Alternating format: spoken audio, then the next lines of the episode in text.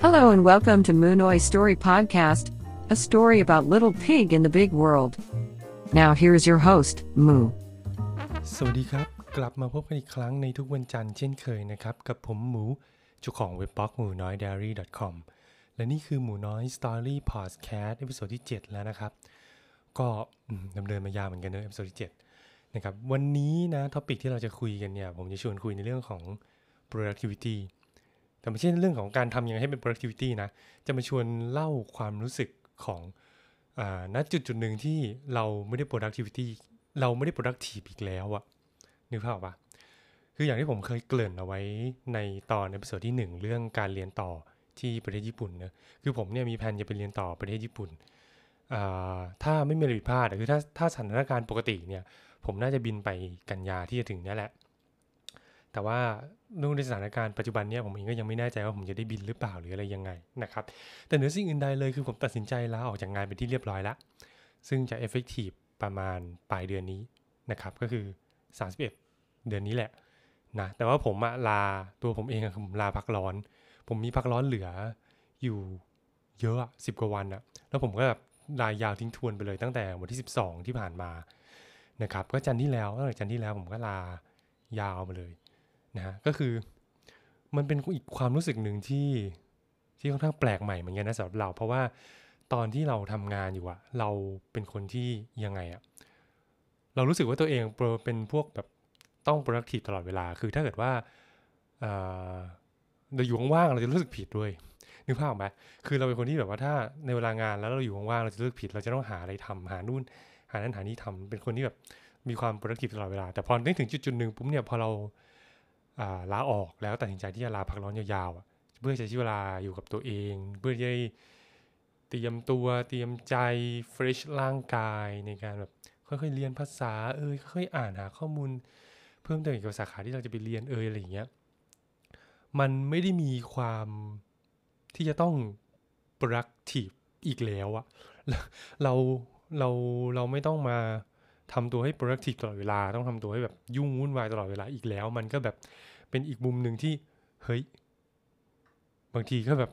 ก็รู้สึกไม่ค่อยดีเหมือนกันนะ คือมันมันเหนื่อย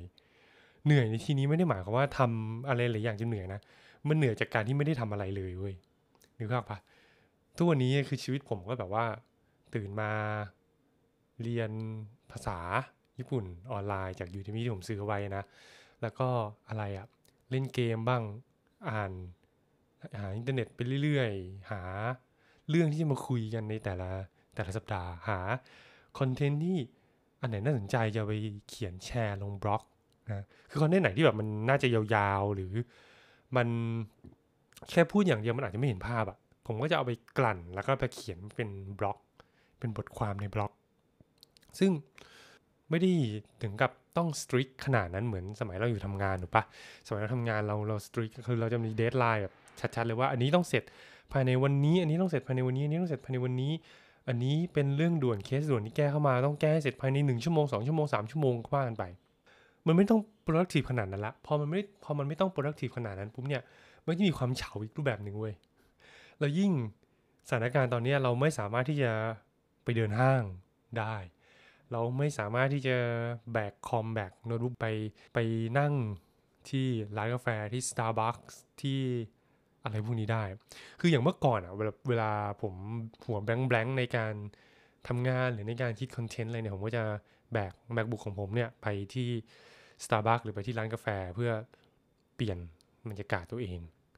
นะครับ หรือไปที่เอ่อ co-working space ก็ได้ co-working space ที่ผมชอบไปก็จะเป็น co-working space ของทางไอ ตึกนั้นมันเรียกว่าตึกอะไรวะสามย่านมิทาวเออ อันนั้นจะเป็นอีกอีกจุดหนึ่งที่ผมชอบไปมาก มันจะมีมันจะมีอะไรวะ มันจะมีที่นั่งอะ มันมีเซกชันมีโซนที่แบบว่าเป็นที่นั่งคุณหันหน้าเข้าหากำแพงถูกปะแต่กำแพงนั้นไม่ใช่กำแพงแบบฉาบอะมันเป็นกำแพงกระจกที่แบบว่ามองไปถึงข้างนอกตึกได้อะอันนั้นเป็นโซนที่ผมชอบมากเลยนะ เพราะว่ามัน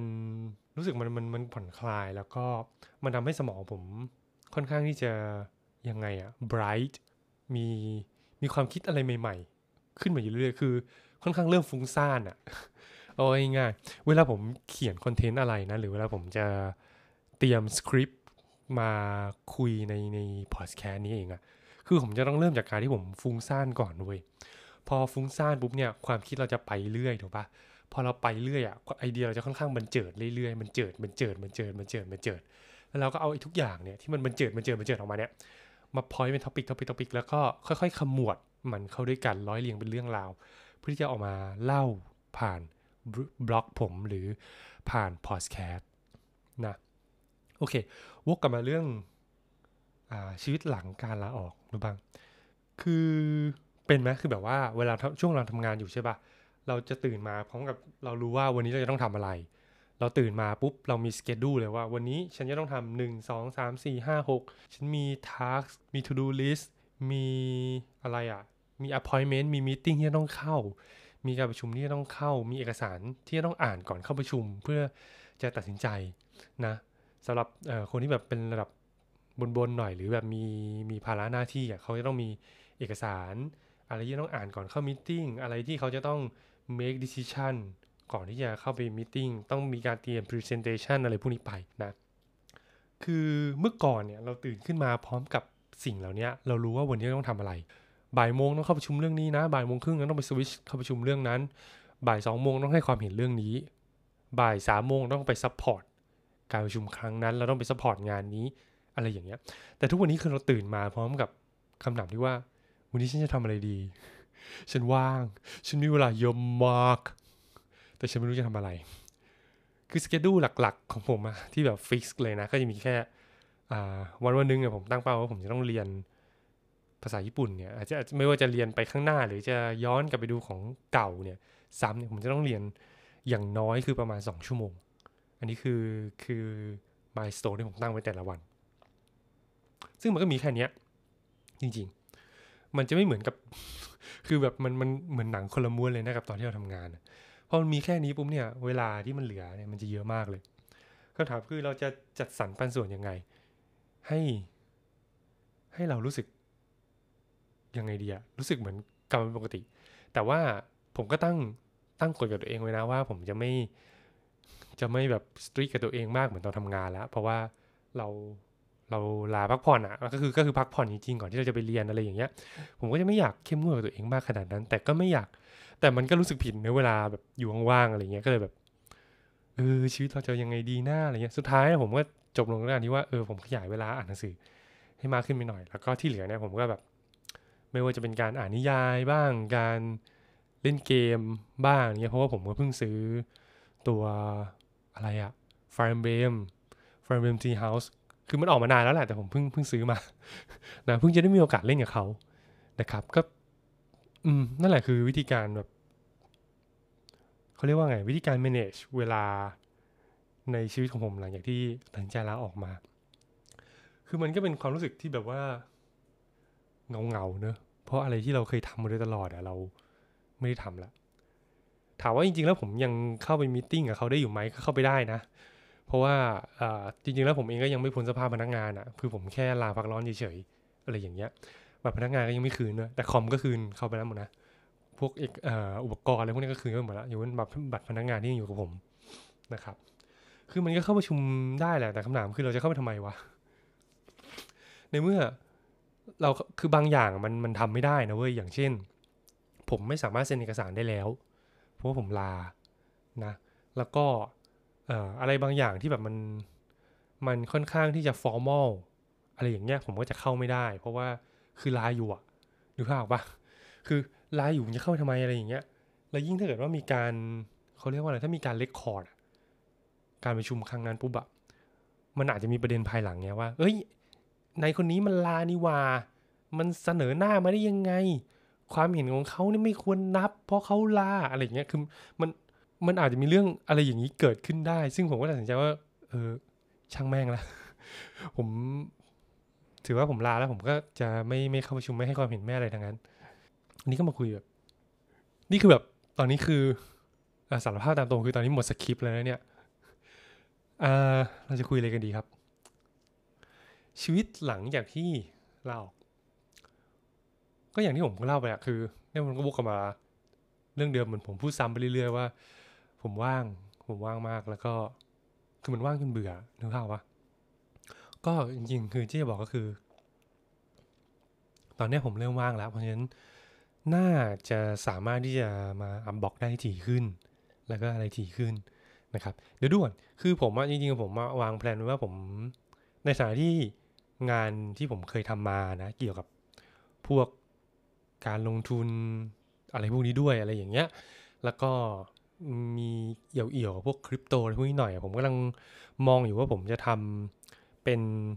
section แยกออกมาที่พูดถึงเรื่องคริปโตเคอเรนซีแบบ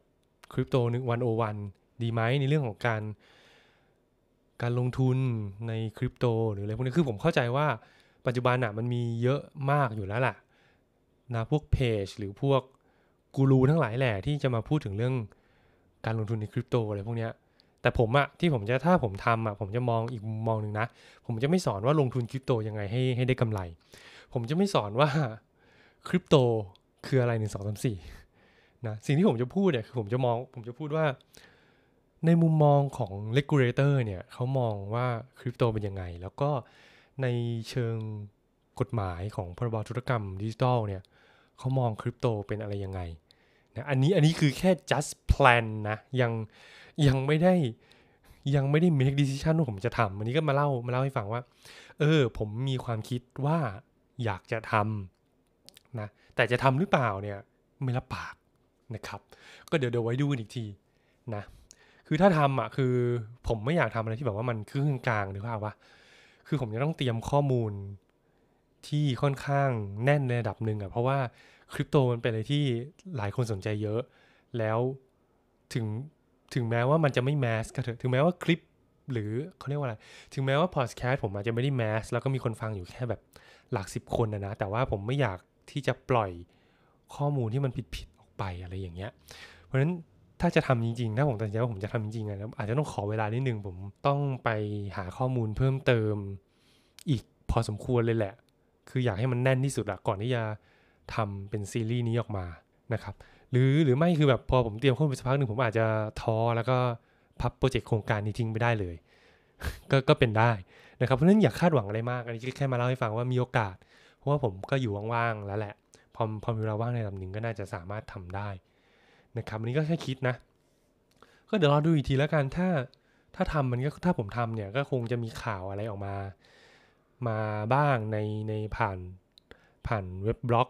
หมูน้อย diary com หรือผ่านพอดแคสต์ใน EP หน้าหรืออีก 2 EP ถัดไป นะครับคือภายใน EP ที่ 10เนี่ยน่าน่าจะน่าจะมีอะไรสัญญาอะไรบอกมาได้แล้วแหละว่าผมทำจริงๆอะไรเงี้ยถ้าถ้าไม่มีจนถึง EP ที่ 10 แล้วผมก็ยังไม่วกไม่หยิบเรื่องนี้กลับพูดอีกซ้ำอีกครั้งเนี่ย ก็ทำใจได้เลยว่ามันไม่มีนะครับ ก็ทำใจได้เลยว่า ว่าเซสชันนี้จะไม่มีอีกต่อไปนะฮะก็โอ้ก็เวลาก็ผ่านมาพอสมควรแล้วเนอะจริงๆเรื่องเรื่องคริปโตนี่ผมก็เมาส์มาได้ยาวพอสมควรนะอะเอาเป็นว่าเดี๋ยว สำหรับสัปดาห์นี้เดี๋ยวผมก็คงขอตัดจบในเพียงเท่านี้แล้วกันนะครับ แล้วพบกันใหม่ในครั้งหน้า สวัสดีครับ